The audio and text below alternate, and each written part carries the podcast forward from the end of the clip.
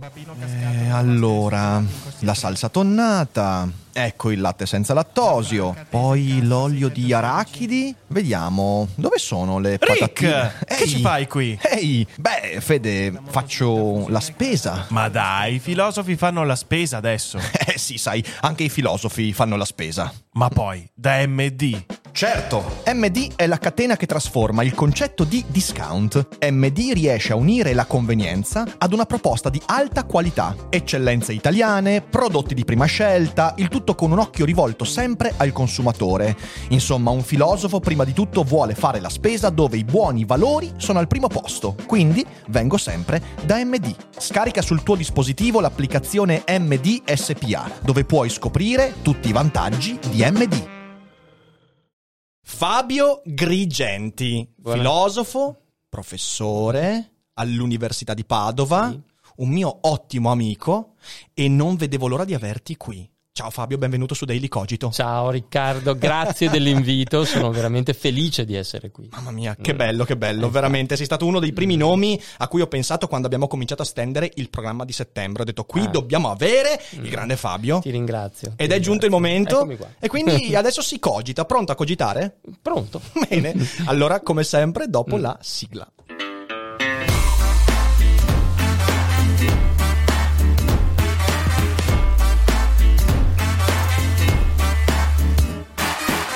Sei su Daily Cogito, il podcast di Rick Dufer. E chi non lo ascolta è cibo per gli zombie. Ah, c'è un po' di gente che. Ah. Perché allora, questa sigla, eh, la gente che l'ascolta in podcast, in audio non lo sa, però chi la vede poi in video dice: È un po' imbarazzante il momento in cui c'è la sigla e voi non sapete cosa dire, state in silenzio. Ogni volta l'ospite Ah. è un po' in imbarazzo. Voglio dire, a parte che. L'imbarazzo è bello, cioè l'imbarazzo è una cosa importante della Mm. vita. Quando tu sei in imbarazzo impari qualcosa su te stesso. Mhm. Non so se tu sei d'accordo su Io questo. sono d'accordo, l'imbarazzo è un momento anche di verità. Di verità, Dove- sei fuori dalla zona di Esatto, comfort, quindi ok. E quindi ti mostri anche per quello che sei e tu stesso hai un'esperienza spaesante. Esatto, esatto. se- perturbante. Perturbante. Un Heimlich. Che possiamo dire che l'imbarazzo è un Heimlich. Esattamente. E se sei sveglio impari qualcosa, È cioè vero. approfondisci un elemento della tua personalità e quindi migliori. Sì, sì, sì, sì, Questo sì, è... sì, assolutamente. sono assolutamente Quindi convinto, hai ragione. L'imbarazzo è un bel modo per cominciare le puntate. Certo. Poi voglio dire, tranquilli, perché stiamo lavorando comunque a una sigla visiva, eh, in maniera che l'imbarazzo ci sarà ancora, ma non verrà visto da voi. Questa è un po' ah, l'idea. eh, ah, Questa è un po' capito. l'idea. Quindi lo toglierete da... Peccato perché poi... ah. Fabio, veramente, Mm. io sono contento e voglio anche presentarti un attimo. Tu insegni storie della filosofia moderna e contemporanea all'Università di Sì, Padova. E storia Eh, della filosofia anche. E storia Tutti- della due filosofia, corsi tutti diversi, e due, tutti sì, e due, sì, poi sì, magari approfondiamo questa cosa qua. E sei stato il mio professore di tesi in triennale, perché Certo. insomma il tuo corso di storia del pensiero scientifico Mm. è stato quello che ricordo con maggior, maggior piacere, con Mm. anche maggior divertimento, perché tu a lezione avevi un approccio e hai un approccio, Mm. perché lo si può vedere anche su YouTube nelle lezioni che tieni Sì, adesso, anche- che ogni tanto vengono caricate, hai un approccio che non posso che definire simpatico, cioè è un approccio approfondito, è un approccio approfondito che ti fa pensare, ti fa riflettere, però tu sei Mm. simpatico. La simpatia dell'insegnante, che non è semplicemente la simpatia dell'uno che ti fa la battuta, no, è quello che ti coinvolge, ti Certo. coinvolge prendendoti anche per la simpatia. E Questa cosa qua ce l'hai innata, ce l'hai sempre avuta o l'hai Sì. imparata da qualcuno? No, io credo che questa sia una cosa che fa parte della mia dotazione naturale. Ok, Ecco. ok. Penso che questo lo Quindi si possa- esiste una Sì, dotazione naturale? Beh, qualcosa di, di naturale ci portiamo dietro, Mhm. mm, sicuramente. Eh, soprattutto per quanto riguarda questi aspetti un po' mm, incoscienti, i riflessi della nostra personalità. no? certo. Ci sono persone, mm, no, queste cose non si legano alla cultura, al, al titolo di studio, alle conoscenze. E uno ha un certo corpo, una certa Sì. corporeità, un certo modo di, esistere, potremmo dire darwinian- biologicamente, Sì, ok. ehm, e quindi porta con sé eh, caratteristiche che possono essere gradite, come la simpatia, che significa appunto patire insieme, Patire Eh, insieme, cioè mettere vero. insieme il patire, che è la- una cosa essenziale, fondamentale, un modo di comunicare, di stare in relazione, Mhm. che è più originario, per esempio, dello scambio di concetti, di idee. Certo, Quindi in certo. questo senso sì, credo che questa ce l'ho perché sono così non solo a lezione o quando Certo. faccio il filosofo Certo, d'ufficio, sono così sempre. Sei Mi pare, almeno sempre. spero È che mi confermiate questa È- cosa. è no vero, è io vero. vivo di questa certezza, potrebbe non essere così. No, no, è assolutamente così. E, e- e però il tuo approccio è comunque molto ridotto rispetto a quello che è l'ambiente accademico, perché credo che quando uno osserva l'accademia si trova di fronte a un mondo che spesso, e questa accusa si sente, Mm. e molto spesso trova, trova riscontro, un mondo che si è un po' distaccato dal Mm. resto del creato, creato tra virgolette, cioè de- del resto dell'ambiente. Quindi come vivi questa cosa qua? Perché io, allora, facciamo un piccolo passo indietro. Io eh, ho bene in mente tutti i professori che ho avuto, Sì. ok? Tu hai detto una cosa importante, hai detto io eh, quello che faccio quando insegno, quando Mm. sono filosofo d'ufficio, è esattamente quello che faccio poi nella vita di tutti Certo. i giorni. Però in realtà la maggior parte degli insegnanti che io ho conosciuto non è affatto così. Ha Mm. una personalità ben precisa, studiata, costruita Certo. quando insegna, che poi differisce dalla persona in sé per sé quando è al bar con gli amici o via dicendo. E questa cosa credo che sia maggioritaria. Mm. E questo quanta distanza crea secondo Ma te? eh, è una questione comple- complessa, molto Sì. complicata. Allora, intanto eh, va detto che ehm, in generale e storicamente l'accademia si forma come uno spazio ristretto, Certo. come uno spazio molto elitario. Eh, se tu eh, pensi mh, anche semplicemente all'origine della filosofia, a, a Platone, appunto l'accademia platonica era un luogo esclusivo Certo. dove venivano coltivate discipline in maniera quasi segreta, misteriosa. Mhm. E però c'era anche eh, un elemento pubblico. le opere di Platone che leggiamo, tu sei uno straordinario e competente lettore di filosofia, i dialoghi di Platone sono opere che dall'Accademia uscivano a intercettare il pubblico più ampio, il Mhm. pubblico, eh, appunto i cittadini della polis. Certo. Cioè l'Accademia da un lato ha un elemento di chiusura, è un luogo mm, mm, chiuso, Esoterico. esattamente, dove degli specialisti, una elite, gioca un gioco molto esclusivo. Sì. Dall'altro, tuttavia, la vera scommessa è quella poi di uscire Esatto. e di farsi capire da tutti Certo. e di eh, intercettare la comprensione del pubblico fuori. Credo che qualche volta appunto l'Accademia mostra un deficit nel secon- nella Sì, seconda operazione. sì, nella sì, seconda operazione.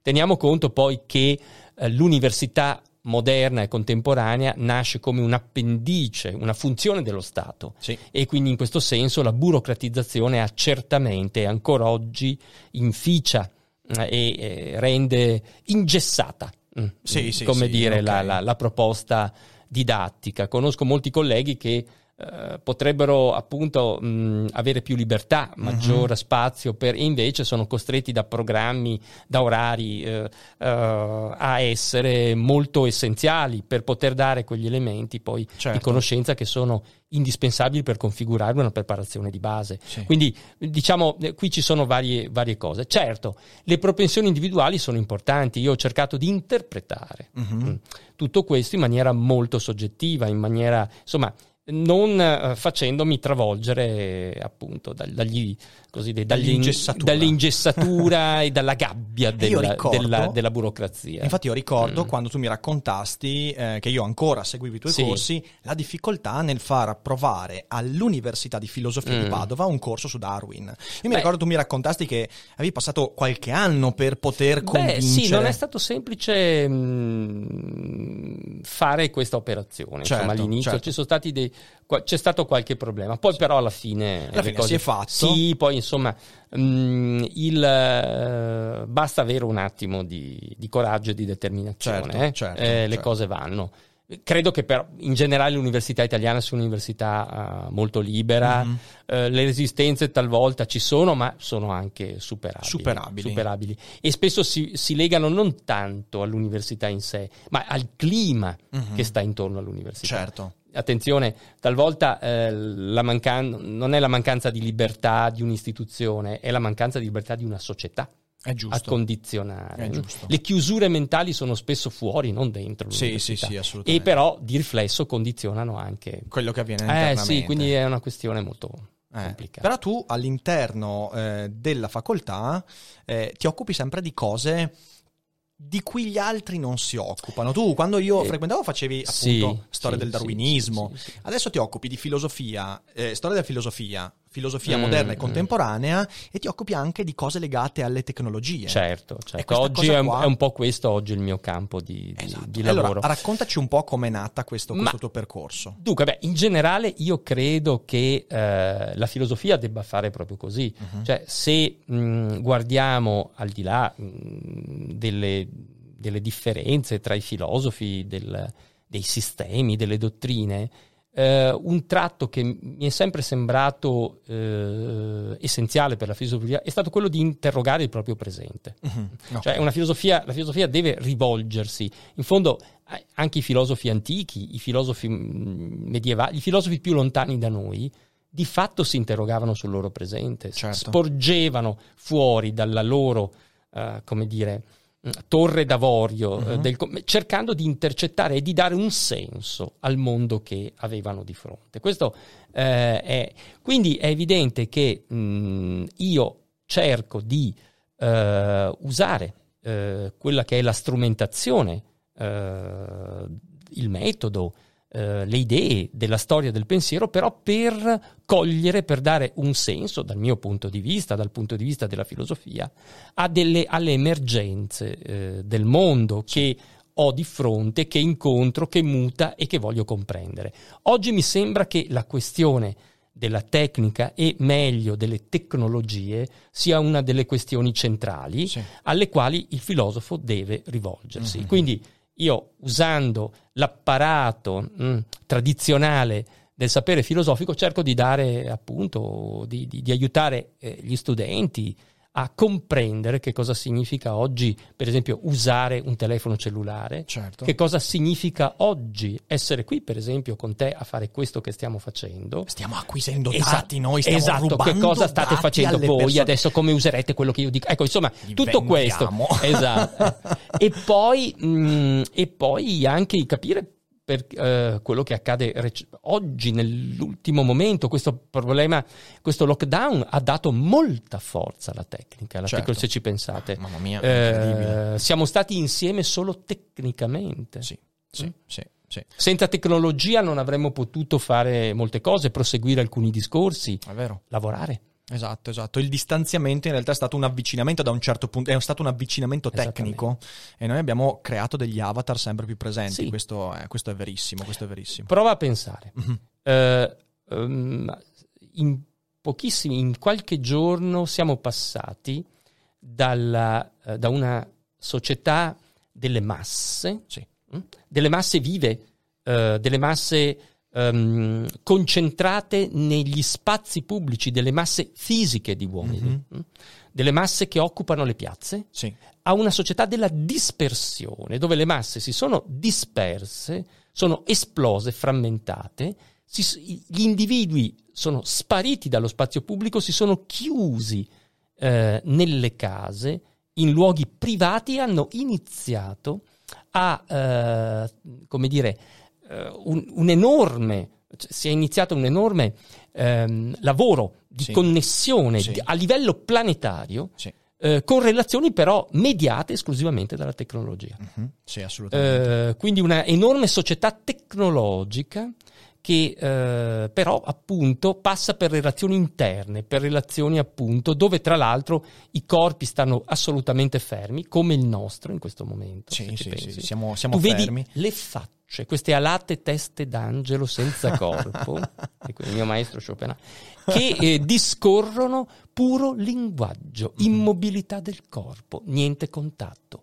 pura parola. Sì, sì, sì, sì, sì, Ma assolutamente. questo perché la tecnologia aiuta esattamente. Noi siamo fermi, in realtà siamo segnali, Siamo segnali- che vengono sparati. Esattamente. Quindi siamo un movimento un che movimento però esattamente che può, avere, che può avere portata Mhm. globale, planetaria. Quello che diciamo qui può essere, eh, mentre una stretta di mano è locale. È vero, è È vero. esclusivamente lo- ed è un affare che riguarda solo due esseri umani. E secondo te questo cambiamento che si è messo in atto, eh, per alcuni è un cambiamento temporaneo, per alcuni eh, l'essere umano è legato ad alcuni pattern e comportamenti a cui inevitabilmente deve ritornare se non vuole vivere nell'infelicità e nella miseria. Secondo altri invece l'essere umano, e mi vengono in mente soprattutto i costruttivisti psicologici e sociali, dicono no, in realtà questa cosa può essere tranquillamente permanente, può portarci a trasformazioni che non ci faranno più tornare al mondo precedente. Io ora non, non lo so bene perché analizzando la mia vita, la mia cerchia, mi accorgo che effettivamente certe cose non torneranno come prima, però la tendenza a riprendere alcune cose c'è, la sento Sì. e la sentiamo tutti. Secondo te questi cambiamenti saranno permanenti, si trasformeranno in, madi- in maniere che non ci permetteranno di tornare al prima? Oppure ritroveremo in qualche forma diversa quella dimensione da cui proveniamo? È una, è una- è una bella domanda, è la domanda, credo, Eh, sì. oggi questa. Mm, cosa posso dire? Allora, e- e in qualche modo mm, credo che eh, certe trasformazioni mm, come questa, che è stata eh, per certi versi drammatica, mm, se ci pensate qui è come se avessimo superato una soglia epocale, Sì. no? Eh, siamo entrati eh, da, da quei giorni fatidici di marzo in una nuova forma di vita mm, che ha trasformato completamente i nostri giochi Sì. discorsivi, le nostre pratiche lavorative, eh, il nostro, esattamente il Sì. nostro stare Certo, nel mondo, tanto per, stare, per dire qualcosa di, di- di semplice. Ehm, ecco, sarà definitivo? Non lo so, nessuno può dirlo. Tuttavia, credo che comunque trasformerà alcuni aspetti Mhm. del, nostro, eh, del nostro agire. Per esempio, penso al lavoro. Eh, credo che il lavoro sarà segnato profondamente, cioè si è vista all'opera una nuova possibilità, eh, nuove possibilità di lavoro che non implicano il trasferimento dei corpi, Certo, per esempio. certo. Lo chiamano Eh, smart working, ma non sma- sempre è così eh, smart. non è eh, non è smart. sempre smart. Pe- effettivamente, se questa, se questa forma di, eh, di pratica, pensate, eh, tutta la modernità si fonda sull'idea del lavoro del corpo, di un Sì. lavoro di un individuo umano che esce di casa, ha La degli fatica. orari, la fatica, L'olio di c'è un- gomito. ci sono luoghi fisici esterni Sì. mh, alla propria abitazione, al proprio luogo privato, dove c'è questa pratica. Una pratica importantissima perché mh, attraverso questa pratica eh, la modernità ha pensato eh, che eh, l'uomo diventi se stesso, no? Mhm, Cioè, certo. Il lavoro nobilita, dà Esatto. dignità, dà valore Certo. all'umano, che senza lavoro non sarebbe pienamente umano. Mhm. Questa è la, è la narrazione. Benissimo, questa narrazione eh, abbiamo visto in questi Si è mesi incrinata. si è- può essere cambiata. Mhm, Sì, sì, sì, Tu puoi stare a casa tua e fare un qualcosa di misto tra il lavoro, lo stare a casa, il mangiare, il vivere, la tua vita. E, e esattamente, e non cambia assolutamente nulla. Eh, ecco, questo potrebbe essere toccato, così come il, mm, eh, i processi di, di- di formazione. Mhm. L'università, penso, il mio luogo dove lavoro, Assolutamente. eh, eh, potrebbe essere che mh, la formazione a un certo punto, anche la formazione superiore, possa mh, vedere come allettante la possibilità di fare a meno di luoghi fisici Mhm. di trasmissione. Tu hai narrato, ci siamo narrati la nostra reciproca storia eh, di eh, amicizia, di maestro allievo in un'aula universitaria. Mhm. Potrebbe essere che queste occasioni non, Sì, non sì, ci sì, siano più. Assolutamente, assolutamente. Si può perdere una dimensione della relazione. Quindi, Sai, mi hai fatto venire in mente una Mm. cosa, perché l'aspetto del lavoro come spostamento, come Certo. traslazione è importantissimo. Durante il lockdown, per me è diventato fondamentale una cosa che ho appreso ascoltando un'intervista a Camilleri. eh, Eh, Camilleri una volta disse, che forse è uno degli insegnamenti più importanti che ho avuto, disse eh, io scrivo a casa, ho il mio studio a casa, devo spostarmi di pochi metri, un corridoio e trovo il mio studio con la mia macchina da scrivere e io ogni mattina alle 6 dice eh, io mi siedo e scrivo, ma mai prima di essermi messo il vestito buono. mm, Cioè, Camilleri, in qualche modo anticipando Certo. questa cosa che è avvenuta, ci ha suggerito, guarda che lo spostamento non è uno spostamento Mm. necessariamente fisico, lo spostamento è uno spostamento mentale, Sì, è entrare in una dimensione della mente diversa. Io durante il lockdown eh, avevo a che fare con tantissime persone che mi dicevano, ah, io lavoro da casa adesso, eh, quindi, boh, lavoro in pigiama. E io dicevo, no, non farlo, non Mm, farlo. mm, mm. Io ogni mattina mi svegliavo, non è che mi mettessi in cravatta, però io i pantaloni, la giacca, eccetera, me la mettevo per mettermi alla mia Certo. scrivania di casa a lavorare. E questa cosa faceva tutta la differenza del mondo. Mm. Quindi è molto interessante questa cosa. In realtà noi possiamo effettivamente avere ancora una parte del lavoro di prima se manteniamo mentalmente la dimensione del separo le dimensioni. Poi questa cosa, sai cosa è interessante? È fallita miseramente perché a un certo punto mi sono detto no. Basta, io non voglio più lavorare da casa e, E mi voglio- apro degli studi, Eh, ok? certo. E quello è stato molto interessante. Quindi, da un lato, l'insegnamento di Camilleri è stato fondamentale. Dall'altro mi rendo conto che non basta. Non basta perché hai bisogno dello spostamento, hai bisogno della traslazione e quando tu nella dimensione casalinga ci metti dentro la dimensione lavorativa, a meno che non abbia tipo due piani della casa in cui di sotto hai lo studio, di sopra la casa e via dicendo, Certo. però quando mescoli dimensioni succedono disastri. eh. Questo è vero. È incredibile. Mm. È, È, molto incredibile. fine questa osservazione. È incredibile. Eh, è molto fine questa osservazione. Sì, è così.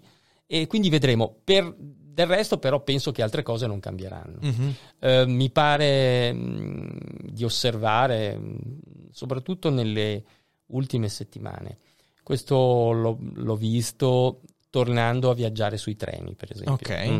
Ecco, mi, mi pare di capire che però alcune altre cose non cambieranno. Mhm. Eh, tipo per esempio la voglia di viaggiare.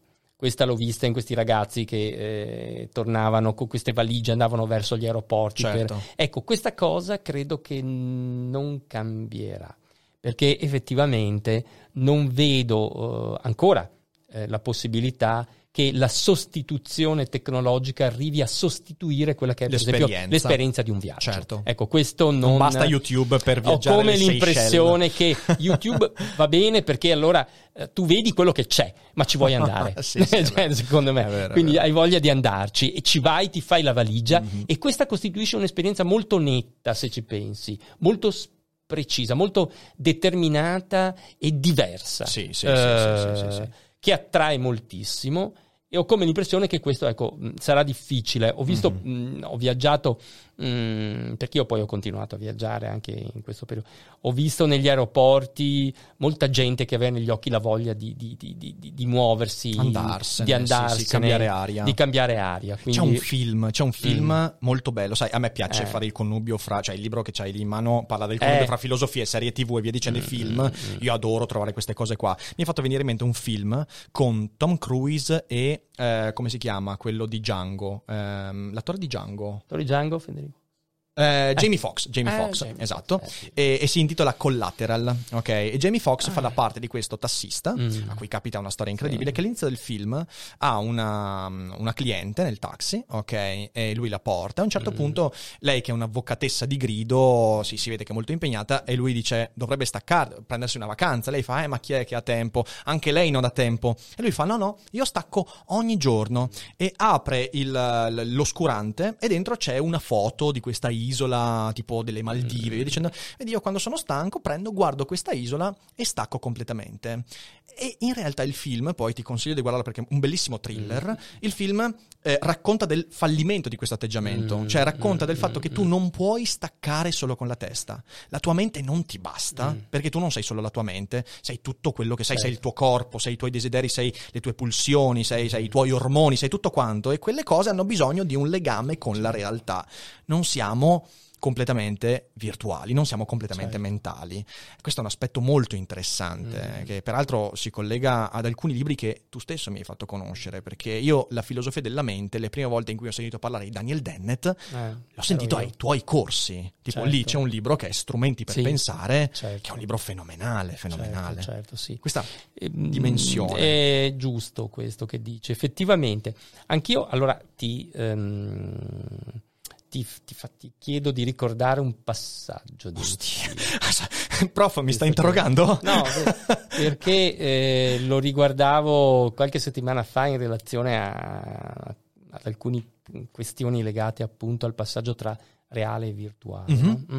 Ma eh, Matrix, Sì. nel primo, eh, nella prima puntata insomma, Sì, della, della trilogia, a un certo punto c'è un passaggio in cui eh, eh, ehm, si dice e il corpo non può stare senza la mente. Mhm. Quindi quando tu uccidi una simulazione cerebrale, come può essere quella di stare, eh, uccidi anche il corpo. Anche il Cioè corpo. quando i personaggi di Matrix venivano, tra virgolette, uccisi nel, nel mondo In di Matrix, Matrix, mhm. morivano anche poi. Certo. E però è vero anche il contrario, se ci Eh, pensi. sì, sì, sì, assolutamente, assolutamente. Cioè, eh, Assolutamente. anche la mente non può stare senza il Assolutamente corpo. no. Cioè, che cos'è una mente sradicata da un corpo? Mhm. Questo è un punto... eh, È un'idealizzazione. eh, sì, cioè è difficile da pensare, cioè la puoi pensare, ma poi mh, effettivamente Mhm. fai fatica a dare concretezza reale a una, a una cosa del genere. Quindi è, è molto vero quello Sì, che, sì, sì. che C'è un detto, autore che beh, sicuramente tu conosci, è Antonio Damasio. ok? Antonio. Antonio Damasio, Damasio, certo, fenomenale certo, nel raccontare certo. proprio questa cosa. Certo. Peraltro lui lo fa con la neurobiologia Certo. e, e lui dimostra che in realtà, eh, riprendendo Spinoza, che questa cosa l'aveva intuita eh, forse prima di chiunque altro nell'epoca moderna, eh, il corpo e la mente, Spinoza diceva la mente è l'idea del corpo, che, e quindi sono entrambi manifestazioni di un qualcosa che è unitario, ovviamente andando Certo, contro il certo. dualismo cartesiano e via dicendo, e, e questa cosa in Matrix si vede molto bene, si vede molto bene, che è anche il motivo per cui le macchine sono quasi costrette E a infatti- far vivere questi bozzoli, queste Sì. batterie in una simulazione Certo. perché devono far vivere la mente se Certo. vogliono che il corpo produca energia. Che è Esattamente. un'idea molto intelligente, È molto intelligente, intelligente, sì. cinematograficamente, insomma, Mm, geniale. vale ancora la pena. di- Beh, sì, quel pass- questi passaggi iniziali Sì. del C'è, una, c'è una cosa in Matrix che mi ha sempre disturbato, però io l'ho messa anche qua nel libro. Ah. Eh, qualcuno dovrebbe spiegarmi perché una macchina così avanzata che vuole Mm. farti stare in una simulazione, ma non vuole che tu esca dalla simulazione, ti crea una simulazione piena di simulazioni. Mm. Perché in questa simulazione di Matrix c'è il teatro, il cinema, tutte cose che ti fanno sospettare che potrebbe esistere una simulazione. Mm. Tipo, io avrei fatto un mondo in cui il concetto di simulazione non sia neanche immaginabile. In Mm. questo modo, nessuno sarebbe difficilissimo che qualcuno partorisse autonomamente l'idea della simulazione. E questa roba qua mi ha Mm. Beh, sempre, questo ho sempre è- detto: ma che macchine stupide. Questa è un'obiezione, è vero, è un'obiezione molto importante, cioè eh, effettivamente si sarebbe dovuto creare un mondo assolutamente... Non metterci Shakespeare, Mm, ma perché mi metti mm, Shakespeare? mm, mm, ma dai. Senza alcuna, è vero. È come, è come voler mm, creare un mondo basato sul- su- su- sulla, mm, sulla castità Certo. e riempire le pareti di foto pornografiche. mm, sì, non è sì. il caso. Forse perché la macchina, eh, avendo a che fare con umani, Mhm, eh, ha pensato mhm. che per l'umano la simulazione è essenziale. Mm, e ecco, quindi forse devi potrebbe essere. dargliela. Questo potrebbe essere. Altrimenti Magari- troverebbe strano che non ci fosse, Quindi- si interrogherebbe. Bella questa, l'essere umano ha eh, intrinsecamente sì, il concetto di la macchina, finzione. eh, sì, Interessante probabilmente noi siamo esseri mimetici per eccellenza. Bellissimo per, per essenza, credo. Mhm. Quindi probabilmente la macchina che ragiona, tra virgolette, da macchina, ha voluto creare la massima simulazione anche simulando la simulazione. Sì, sì, perché sì, altrimenti, dice, questi forse pensano qualcosa, cioè Mhm. non trovando qualcosa che risponde a una loro esigenza. Come quella volta che trovi cominciano... e dici, "Va tutto troppo bene, Esatto. sto sospettando qualcosa." Cosa Esatto. succede? È Sì, tutto è troppo bello. Se poi, poi, tu, poi la simulazione cresce sulla simulazione. Sì, sì, assolutamente. Si assolutamente. simula di simulare e si risimula, quindi è, Mhm. è per, per questo è vertiginosa Certo. que- quella, quella pellicola. Certo, insomma. certo, certo. Su questa cosa di simulazione è interessante perché tornando a Dennett, ora ti, ti- Mm. ti domando cosa ne pensi tu, perché Sì. sai, su- sulla natura della mente eh, è, è l'argomento filosofico più importante del nostro tempo, Mm. perché è collegato alla tecnologia, è collegato ai dati, è collegato... È collegato a tutto, ok? Che cos'è la mente, la coscienza, cosa significa essere coscienti? Secondo Dennett, la coscienza è letteralmente un trucco di mm, prestigio della natura, ok? E lui dice sempre: il mio lavoro, il, la- il lavoro del filosofo è quello di fare il guastafeste. È come quando vai a una Certo. festa con dei maghi che fanno i loro trucchi e tu dici: "Ah, guarda che quel trucco funziona così, così, così. E tutti si incazzano. E effettivamente è così. Quando uno dice, per esempio, la mente è un algoritmo molto complesso. La gente si incazza, ok? Sì, Io sì. non so se sono convinto di questo. Io non sono. Mm. no- non credo di avere la convinzione dura della algoritmicità della mente. Mm. Eh, s- diciamo che lo credo. Però mi serve qualcosa in più per dire veramente arrivare a quella cosa. Quindi serve ancora un po' di percorso. Come la vedi tu?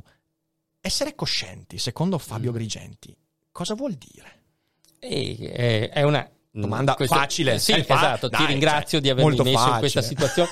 Ehm, allora, eh, non solo Dennett, ma insomma eh, buona parte, credo, della uh, filosofia recente, Mhm. ma moderna, da Cartesio in poi, Mhm. si interroga eh, su, questo, su questo problema.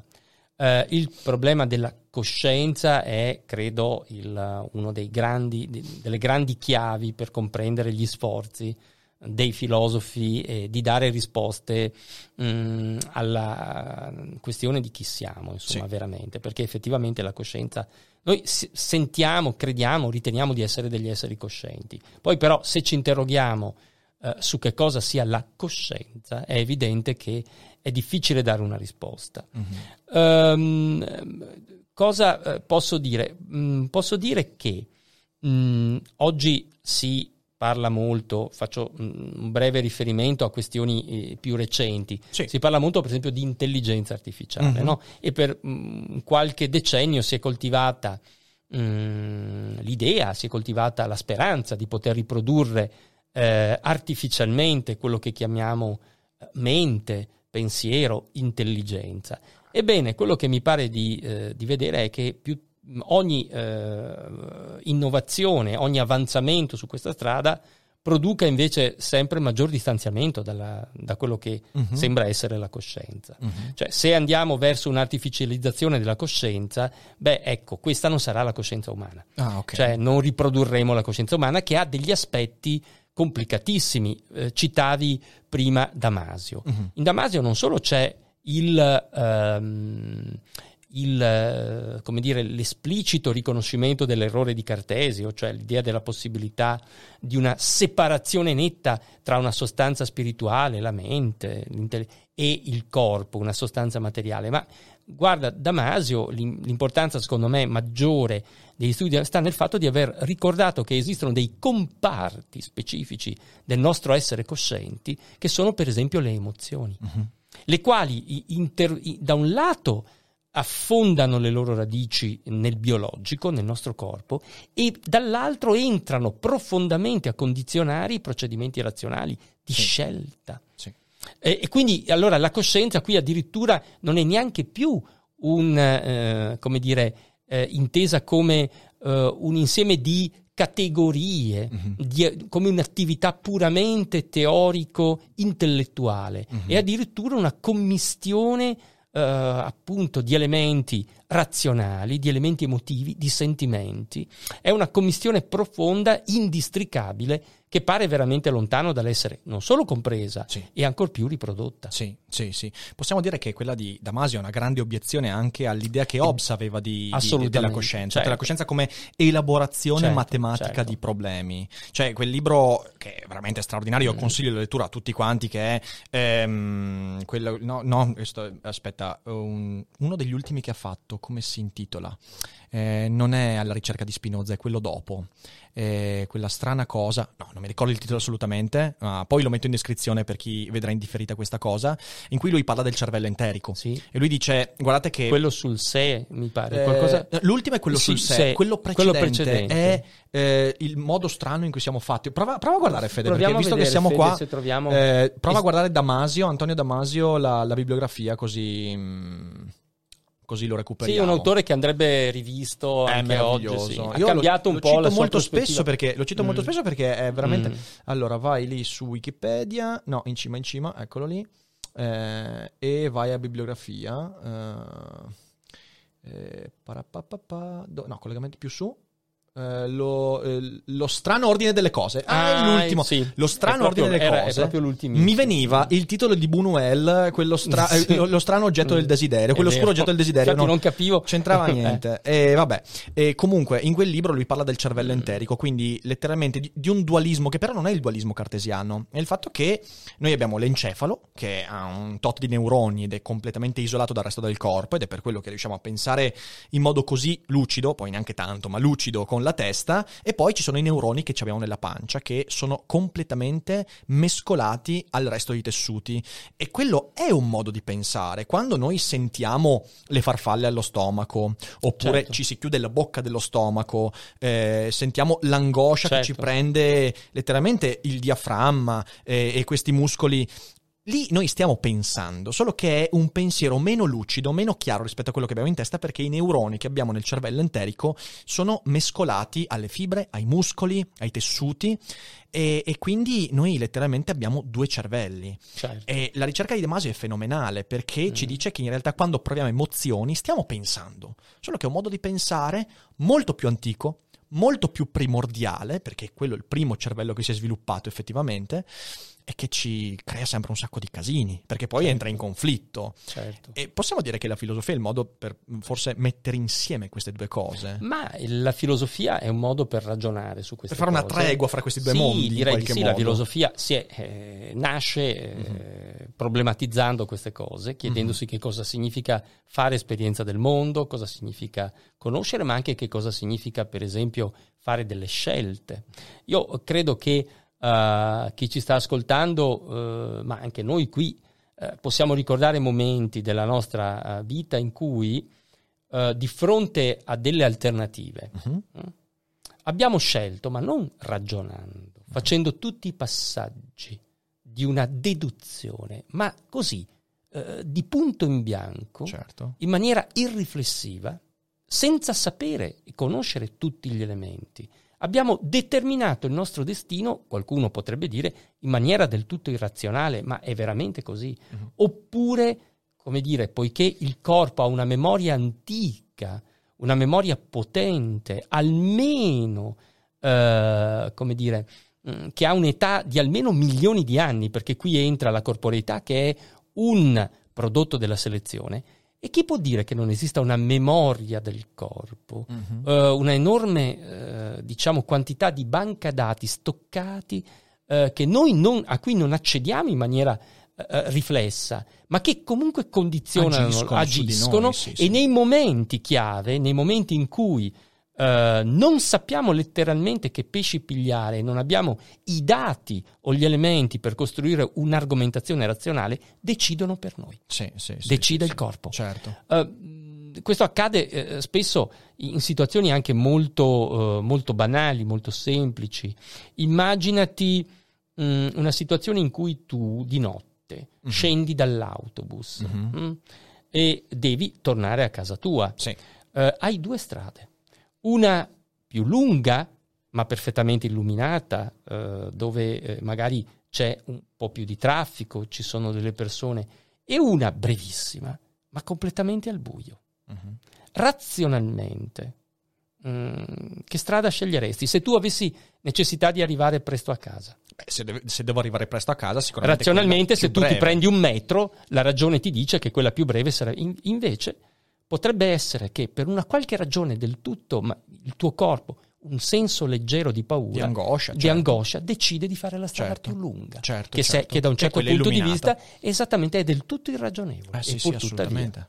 Sai, qui, c'è, qui entra. Quest- eh, quindi capisci, allora Eh, è, sì, sì, è sì, così sì. complesso questo, è un groviglio estremamente complesso, è difficile da districare. La filosofia aiuta però a descrivere queste Mhm, a situazioni, in a ordine. discernere, a dare un nome alle cose Sì. e quindi aiuta a ragionare. Sì, sì. Sai, questo tema è molto importante perché, eh, come dici tu giustamente, il corpo ha una memoria Mm. di milioni di anni Eh, sì. ed è così. E il problema è che noi negli ultimi, diciamo, mi verrebbe da dire 12.000 anni, ma in realtà ti dico molto di meno. Negli ultimi 500 anni abbiamo avuto una velocizzazione dell'ambiente circostante Certo. per il nostro agire a cui quell'adattamento del corpo non riesce a star dietro. Cioè noi viviamo ancora con impulsi che sono gli impulsi primordiali e di fronte al mondo che è cambiato, quegli impulsi primordiali non hanno saputo tenere il passo e quindi ci troviamo di fronte a comportamenti guidati da una paura che non è più la paura che un tempo ci teneva magari al sicuro da un pericolo, ma adesso diventa la paura che ci impedisce di vedere le opportunità. E quindi noi magari diventiamo retrogradi Certo. quando in realtà dovremmo fermarci e dire ok, questa angoscia io so collocarla, Certo. so che cos'è questa angoscia. Questa angoscia risponde a una domanda che non è più la domanda che devo farmi. Mm, mm, La domanda che devo farmi invece è un'altra perché la situazione è cambiata. E quindi c'è questo, questo che di nuovo si ripresenta il dualismo. Quindi il dualismo cartesiano l'abbiamo buttato fuori dalla finestra, ma rientra dallo spioncino. E questa cosa è interessante perché di nuovo si ripresenta la necessità di vedere la razionalità e l'emotività come due elementi che, per quanto siano unificati, però vanno trattati in modo separato. Certo. Mi vengono in mente, se vogliamo fare un esempio politico, i populismi. Mm, Che cosa sono i populismi se non il momento in cui un mondo cambia velocissimamente certo. e la risposta, anche di fronte a situazioni di emergenza come il lockdown e via dicendo, la risposta è quella di dire ho paura. E questa Mm, paura mi mm. porta a dire è meglio tornare indietro di 40 anni che non fare un passo avanti e magari scoprire che le lanterne della strada mi illuminavano ingannandomi. Mm, mm. Questa cosa qua è molto problematica e Certo. credo, che, credo che una buona parte del, del luddismo che stiamo vedendo circo- intorno al nostro mondo sia dovuto a questo aspetto. Stiamo sempre più ascoltando quel corpo mm, di milioni di anni. Certo, sì, mh, questo è, è molto, è molto corretto, è un'analisi che rispecchia eh, i fenomeni. Poi eh, due le questioni. Mhm. Ehm, sarebbe interessante poter approfondire eh, rispetto all'esempio che facevi del populismo Mhm. il, eh, il tema del rapporto tra paura e politica. Mhm. Certo. Questa è una cosa in- molto importante. Credo eh, già in Hobbes, vedi, no? il tema eh, straordinario della paura del conflitto e della guerra che genera la necessità appunto dello Stato sovrano. no? Sì. Quindi il tema del rapporto eh, tra emozioni e politica, ma segnatamente della paura. Paura ha un- è un'emozione straordinariamente politica, produce sì. politica in maniera... eh, quindi questo è un primo punto importante. Il fatto che sia un'emozione vuol dire però che eh, un- essa si radica appunto nel corpo, è un'emozione del corpo e qui eh, bisognerà capire bene se può aver senso in, eh, per comprendere meglio questi fenomeni pensare eh, nei termini in cui lo si fa oggi, per esempio nella,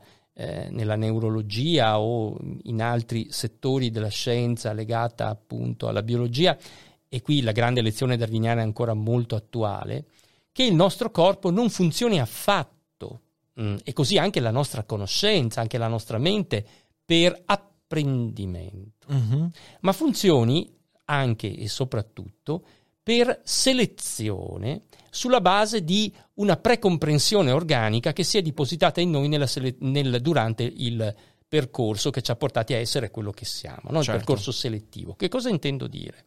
Intendo dire che noi spesso non reagiamo imparando qualcosa mh, dall'ambiente di nuovo, ma eh, rico- cercando di riconoscere qualcosa che c'è nell'ambiente a partire da ciò che già sappiamo. Mi faccio riferimento, e purtroppo il caso è molto attuale, al sistema immunitario. Perché Ah, sì. il coronavirus ha eh, in qualche modo avuto gli effetti che ha avuto? Ma semplicemente perché il virus era sconosciuto Mhm. Certo. e il nostro sistema immunitario non lo riconosceva, non era in grado di riconoscerlo e quindi di, eh, come dire, eh, costruire delle difese e quindi è- è saltato tutto. E questo accade spesso anche eh, per noi. Noi non è, talvolta no- veramente non impariamo nulla, Mhm. ma siamo in una condizione in cui una sfida, una novità non è minimamente vista e produce su di noi effetti drammatici e devastanti, cioè la mancanza di riconoscimento selettivo. Non siamo, non abbiamo una memoria tale da permetterci di avere le reazioni giuste rispetto a innovazioni improvvise dell'ambiente che non sono state nel frattempo registrate dalla nostra storia biologica. E questo è un, qualcosa di molto importante e di molto pericoloso, Mhm. perché, ritornando alla sollecitazione che mi davi tu, un'eccessiva innovazione eh, del- dell'ambiente vitale potrebbe metterci letteralmente fuori gioco, non solo rispetto a mh, elementi della salute, ma proprio come specie. Sì, sì, E assolutamente. quindi il tema non è più quello di guarire da una malattia, ma è quello dell'estinzione dell'uomo, Certo, certo, certo. di cui bisognerebbe cominciare a parlare. Bisogna cominciare a parlare. non più come un fatto che riguarda le altre specie, ma che può riguardare anche la nostra. Che ovviamente è legato alla È la- protezione dell'ambiente. Alla protezione dell'ambiente, a tutti questi elementi. Noi siamo un po'. c'è una discrepanza sempre maggiore Mhm. tra ciò che siamo stati, tra ciò che la nostra evoluzione biologica ci ha condotti ad essere e il tipo di mondo che ci stiamo costruendo intorno. Mhm. Questa discrepanza può risultare fatale. Eh sì, eh sì. Beh, per molti aspetti già lo è, cioè i meccanismi sono già messi in Certo. atto. Anche lì sulla- sul discorso, eh, perché a me piace tanto ragionare sulle spaccature, voglio dire, che Mm. cos'è la filosofia se non l'occasione di Beh, prendere gli estremi, guardarli certo, certo. e trovare dei punti di contatto. Quando si parla eh, del discorso dell'estinzione dell'uomo eh, e quindi del pericolo ambientale e non solo, anche dei pericoli, cioè le sfide di questo secolo, che sono sfide Certo. che coinvolgono non più le comunità ma l'intera specie, giustamente, anche lì ci si suddivide in due fondamentalmente, ah, in tre. Ci sono quelli che non riconoscono il problema e vabbè, quelli Ci sono. prima o poi li riconosceranno, cioè nel senso prima o poi è inevitabile. E poi ci sono due tipologie di persone che affrontano questa cosa. Da un lato ci sono quelli che lo affrontano con ottimismo, dicendo ma eh, la tecnologia ci ha risolto un sacco di problemi, ne ha creati altri,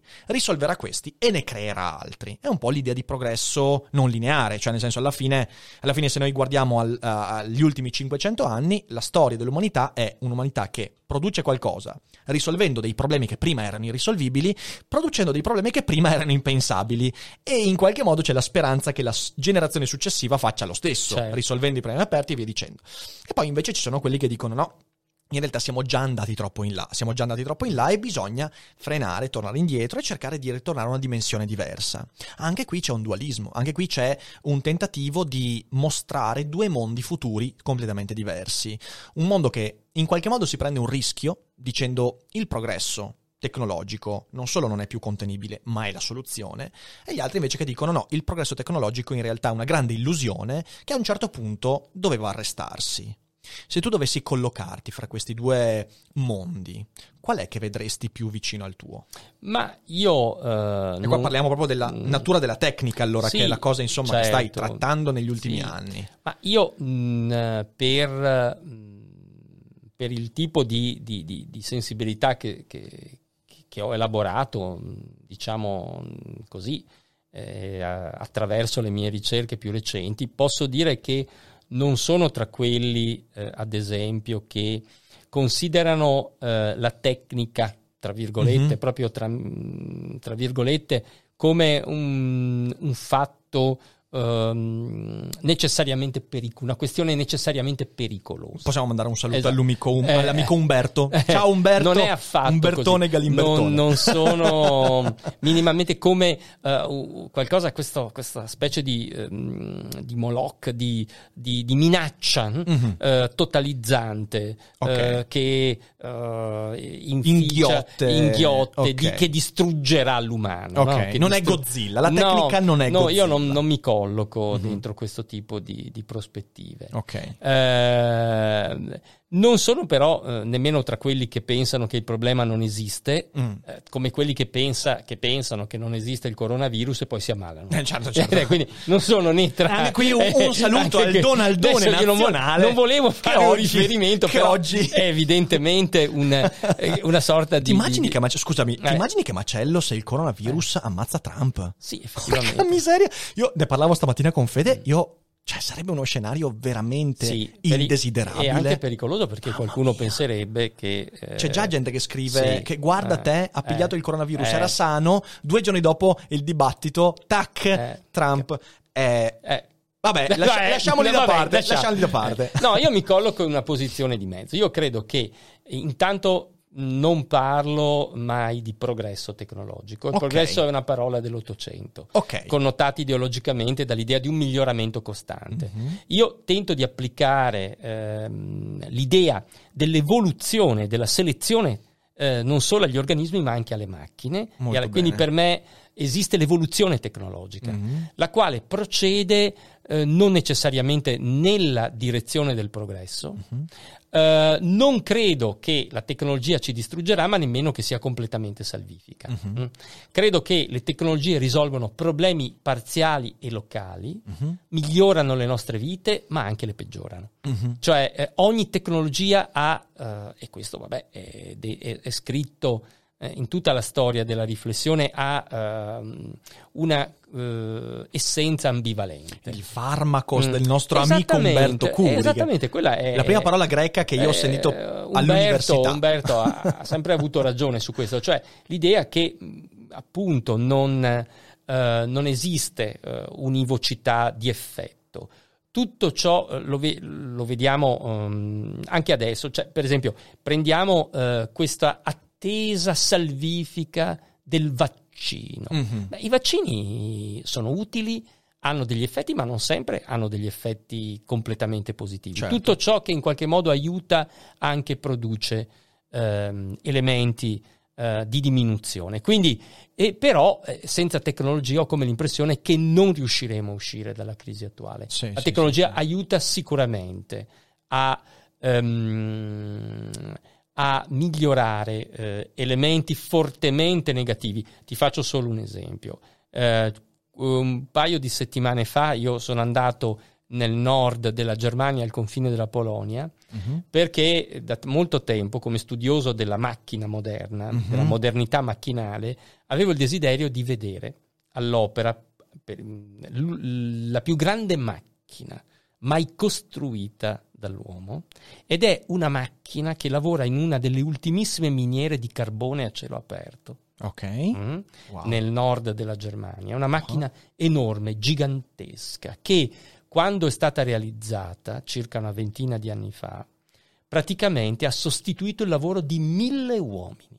Mamma mia. Qualcosa di enorme. Ma cos'è, una trivella Esatto. gigantesca? Eh, È una macchina che contemporaneamente gratta il carbone dalla superficie della Terra, lo trasporta, lo eh, sistema, lo compressa, lo libera dell'acqua e alla fine ci dà dei bricchetti di carbone perfettamente pazzesco. Pazzesco. Eh, lavora 17 milioni di tonnellate di carbone all'anno.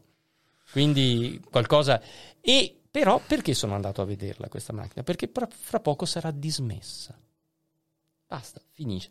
Si è deciso questa- di chiudere l'industria carbonifera in via definitiva. La Germania, Ok. insieme al nucleare, ha Ok. deciso di, distru- di chiudere il carbonifero. E che cosa fa?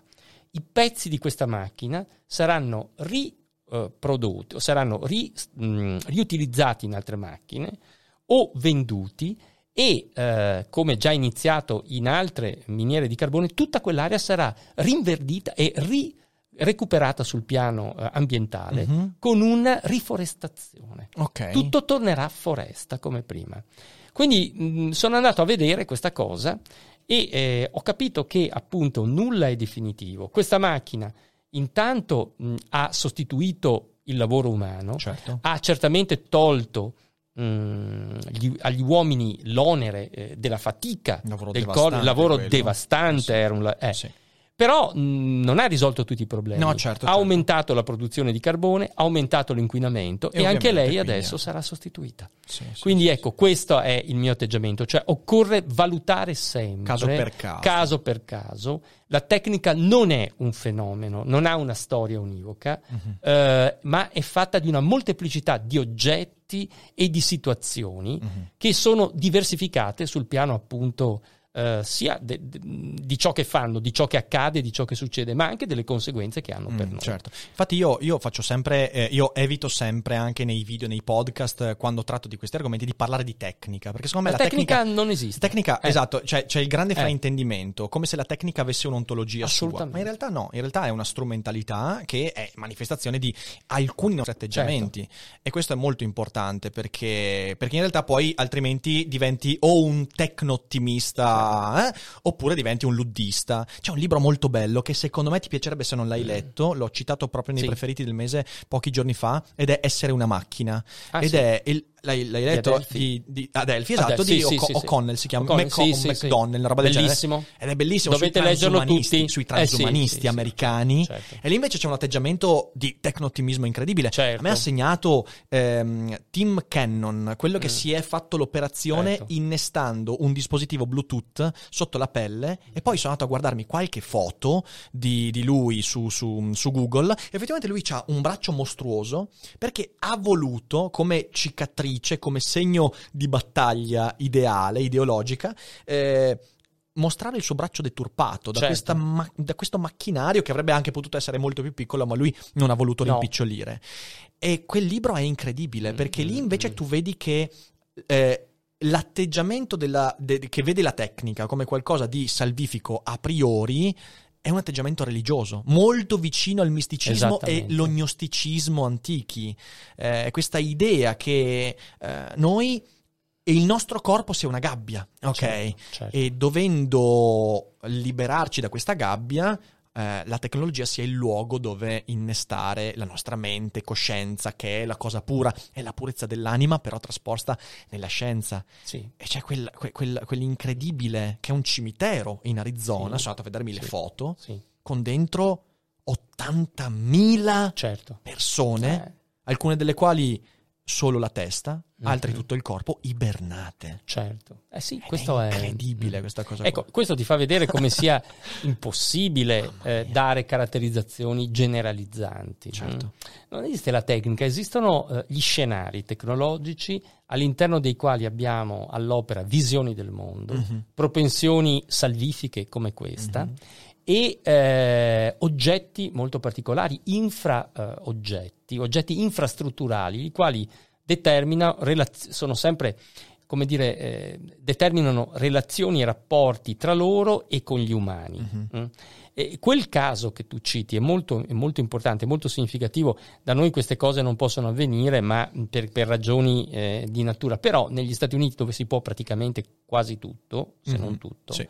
eh, questa cosa qui mh, è, ehm, è- adesso mh, ultimamente si sta un po' fe- però ha avuto una mh, è stata quasi una moda, no? Mhm. Eh, qual è l'idea qui? Eh, come tu giustamente ricordi, l'idea è che tu ehm, puoi immaginare, e questo si lega a quello che eh, dicevamo prima sulla mente. Mhm. Tu puoi immaginare che la nostra mente sia eh, un ehm, qualcosa di molto simile a un programma Mhm. di un computer. Mhm. Questa è l'idea funzionalista classica, la riassumo. Cioè, tu puoi pensare Il che software esattamente che eh, eh, la mente rispetto al corpo sia il software rispetto all'hardware.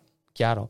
Ora è evidente che noi possiamo eh, separare un software dall'hardware e farlo girare su hardware eh, diversi. Sì, Mm. sì. Lì l'idea qual è? L'idea lì è mh, sottile, ossia eh, a qualcuno è venuto in mente di offrire per 300.000 dollari, perché questo costa, eh, la crioconservazione eh, del corpo, mh, eh, affinché, conservando il corpo, quel- quella vestigia, quella, ehm, quel qualcosa che è la mente possa anch'esso conservarsi e quando la tecnologia eh, Lo permetterà. lo permetterà, questa cosa, tra virgolette, questo programma mente possa essere scaricato su un computer e ricaricato sul corpo, permettendoci di vivere in eterno, Infinitamente. infinitamente, Mhm. la vita eterna, Certo. la vita oltre a desiderio appunto di matrice religiosa Sì, sì, per eccellenza come tu. Allora tu vedi qui eh, il connubio tra una ispirazione chiaramente di tipo mistico religioso e che però è collegata alla- a una certa comprensione delle tecnologie più avanzate. Cioè abbiamo la tecnologia mh, ultima e più recente connessa, correlata a un desiderio arcaico dell'uomo. sì. Quindi, come vedi, lo scenario è molto complesso e non si lascia comprendere facilmente da certe visioni generalizzanti, omologanti della tecnica, Certo. come mh, il Novecento invece ci ha restituito anche in filosofi di grande valore Sì, sì, sì, e certo. molto importanti. Certo. Cioè, credo che queste cose vadano viste, che questi fenomeni vadano analizzati caso per caso e pensati caso per caso con gli strumenti della filosofia. E questo, quindi io credo che tu sia abbastanza d'accordo, visto che ne parlavamo Mm. prima di iniziare, eh, con quello che dice Luciano Floridi nei suoi, Sì, nei suoi testi. è Lui, molto bravo. a un certo punto lu- lui, eh, anzi, più o meno nell'incipit di ogni testo Mm. che ha scritto, lui dice la filosofia ha bisogno di un reboot,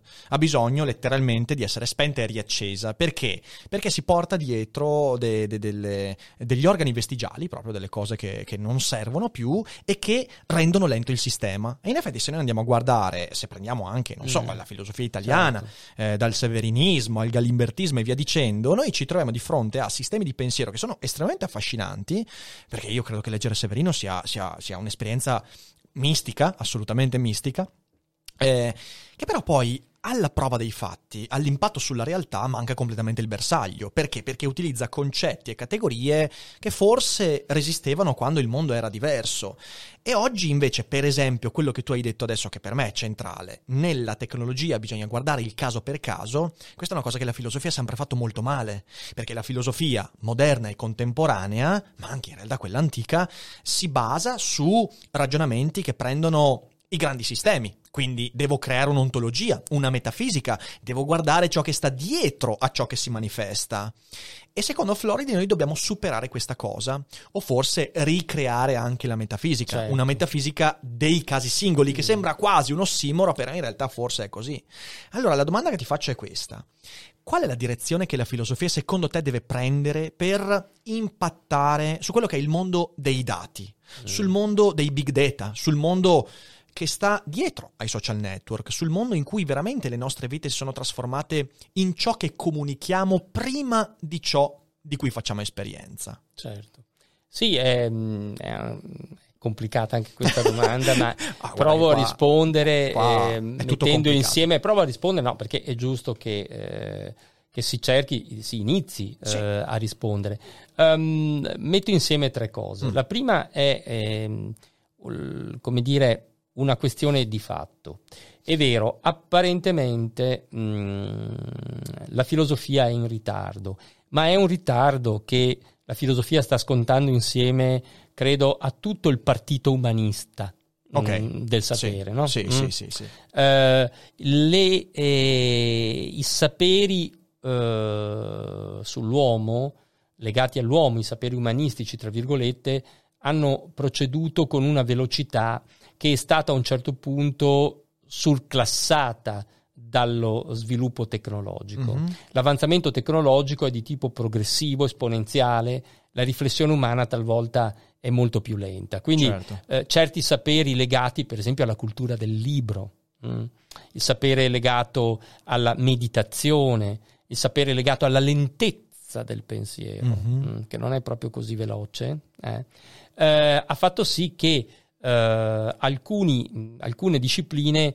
eh, in qualche modo siano apparse ultimamente in ritardo Certo. rispetto invece al sopravanzamento eh, di altre e soprattutto delle realizzazioni tecnologiche. Però questa è una situazione credo contingente. Ok. Ehm, lo vedo da molti segni, uno dei quali è eh, quello che, per esempio, a livello internazionale c'è tutta una generazione di giovani, eh, ma, ma anche il caso di, di, di Floridi, insomma, e comunque dietro di lui di giovani, soprattutto nel, eh, nel mondo del nord, nel mondo anglosassone e tedesco, che hanno iniziato seriamente a pensare Beh, di Eh, italiani mi viene, mi viene in mente Francesco Berto. Francesco Berto. C'è una generazione di giovani che forse tra qualche tempo ci darà una filosofia più aggiornata, Certo. che abbia più presa eh, sulla, eh, su queste questioni. Mhm. Io credo che sia solo questione di tempo. Di C'è tempo. stato un superamento, eh, una sorta di sorpasso in curva, ma ho come l'impressione che l'intelligenza stia recuperando. Non mi starai diventando tecno-ottimista, eh. Non sono tecno-ottimista, però Sto scherzando. eh, sto diventando eh, ot- umanista ottimista. Uh, uh, mi piace, mi piace, mi piace, mi piace. Ti te la sei svincolata mm, bene. Umanista ottimista, bravo, cioè bravo, il bravo. partito umanista ha un'opportunità, solo Ok. che deve svecchiarsi. Certo. Deve svecchiarsi, deve eh, avere il coraggio di tornare a fare quello che eh, ha sempre fatto il filosofo, cioè cercare di guardare con attenzione le cose Mhm. e di dire l'essenziale. Mm.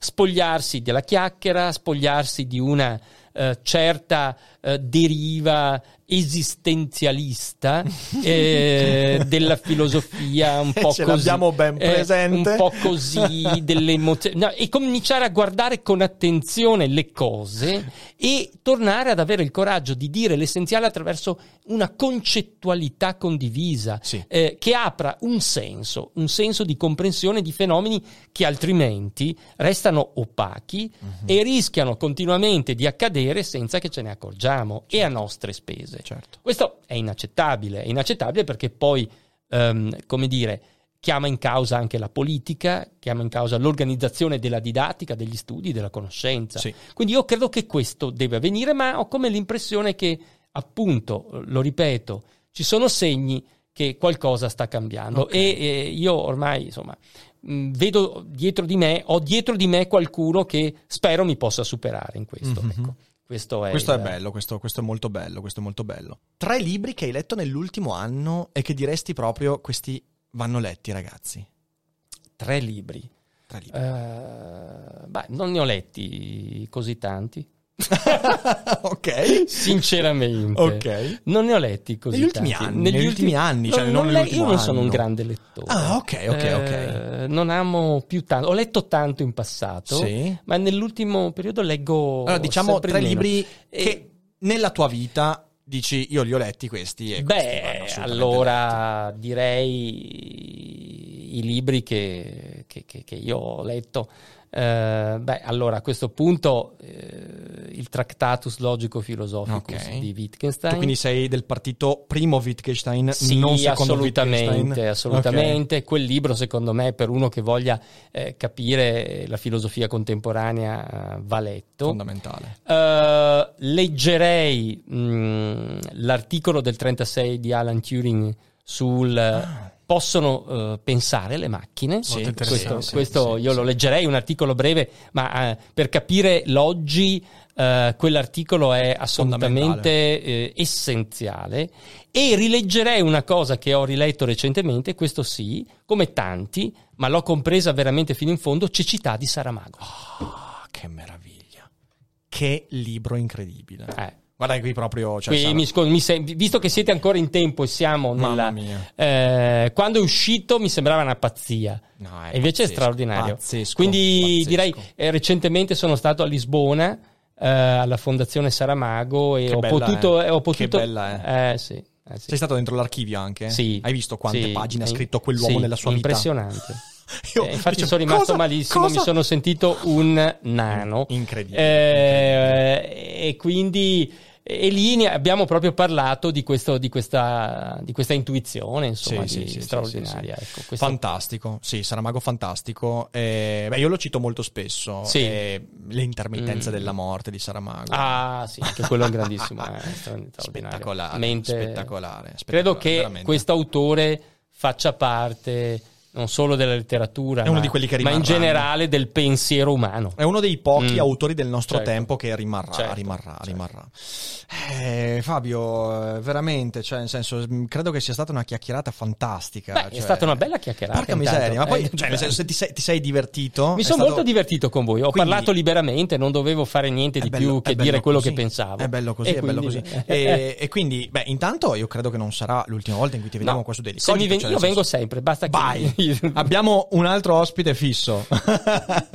Bene, Va mi bene. piace. Devo dirti una cosa anche. Sì. Eh, io ti porto il saluto di Gennaro Romagnoli, che tu forse non conosci, è uno psicologo che è stato ospite Sì. qui Eh. eh, nella seconda puntata della stagione con ospite. È Ah. stato qui. È un bravissimo psicologo, ha un podcast che si chiama Psinel e oggi mi ha scritto dicendomi: Ma dai, ma viene Fabio Grigenti a Daily Cogito. Sappi che ha detto: Ho ascoltato la sua conferenza Sì. su YouTube che hai Ah. tenuto per gli psicologi Sì, inerente all'epistemologia È vero. nella psicologia. Hai detto che è stata una delle conferenze più interessanti che ha mai sentito nella Beh, sua vita. eh, E quindi, insomma, io grazie, credo, visto che è grazie. stato ospite qui, Sì. è bello anche Ma questa cosa. eh, ho cercato di farmi capire. Sai cosa facciamo una Eh? volta? Sai cosa facciamo Dimmi, una volta? sì. Una volta, e Gennaro so che ci sta ascol- ascoltando o Ciao, in diretta Gennaro. o in differita. Una Eh. volta facciamo una chiacchierata a tre insieme a Gennaro. Molto bene. Tanto qui il terzo microfono ce l'abbiamo, lo possiamo fare. I mezzi infiniti dei Cogito Studios Certo. qui sono a disposizione del pensiero libero e quindi una volta una bella chiacchierata a tre sulla psicologia e, e sull'episteme l'epistemologia. delle scienze dell'uomo. Fantastico, Dai, ok. fantastico, fantastico. Bene. Bene, allora io Fabio ti ringrazio veramente tanto per la partecipazione, è stata una chiacchierata fantastica. Io mi sono sentito di nuovo all'università, veramente, ed è No, stato molto dai. bello, è stato molto bello. Ora, chi è in diretta rimanga con noi perché dedicheremo 10-15 minuti alla risposta alle vostre domande, quindi non andatevene. Per tutti quelli che invece si sono persi la diretta e stanno ascoltando in differita, mannaggia voi, mannaggia voi, sappiate che Daily Cogito va in diretta ogni giorno e se andate sul nostro canale Twitch trovate la programmazione di settimana in settimana. Esatto. Ora avremo qualche giorno senza ospiti, poi la prossima settimana come ospiti avremo martedì 6 poi Costantino De Blasi, economista, anche lui un mio grande amico e sarà un grande piacere, e poi mercoledì 7 Sebastiano Zanolli, imprenditore, team manager, ex dirigente di Adidas e Diesel e parleremo anche di un sacco di cose interessanti. E quindi segnatevi l'appuntamento. Io Fabio, di nuovo, grazie mille veramente. Grazie a te, grazie a voi. Voi fate i bravi, eh, sapete che dovete condividere la puntata e insomma far conoscere Daily Cogito a quanta più gente possibile per combattere la zombificazione e non dimenticate che non è tutto noia ciò che pensi.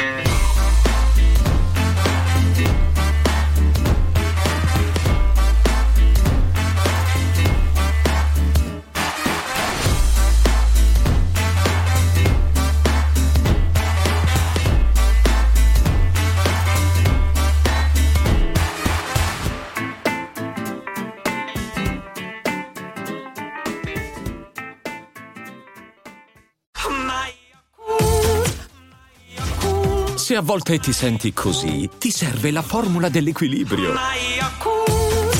Yakult Balance, 20 miliardi di probiotici LCS più la vitamina D per ossa e muscoli.